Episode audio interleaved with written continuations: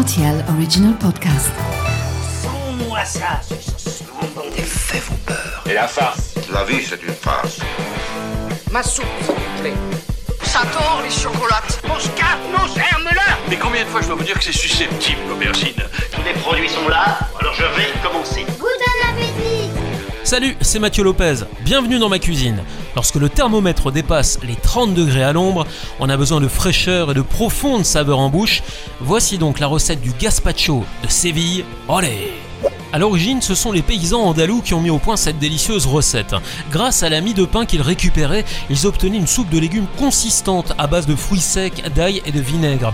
Ce n'est que plus tard que les Espagnols ont décidé de lui ajouter la tomate pour obtenir le résultat qu'on connaît mieux aujourd'hui.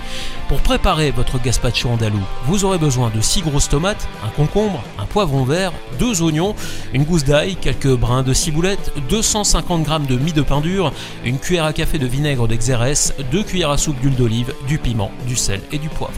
On commence par retirer la peau et les pépins des tomates puis on découpe la pulpe en petits cubes. Vous taillez les concombres en deux sans oublier d'ôter les graines. Enfin découpez-le en petits morceaux. Enlevez les graines du poivron, découpez-le en dés cette fois. Nettoyez et hachez les oignons. Enfin conservez 4 bonnes cuillerées de ces légumes pour garnir votre assiette au moment de servir à la fin.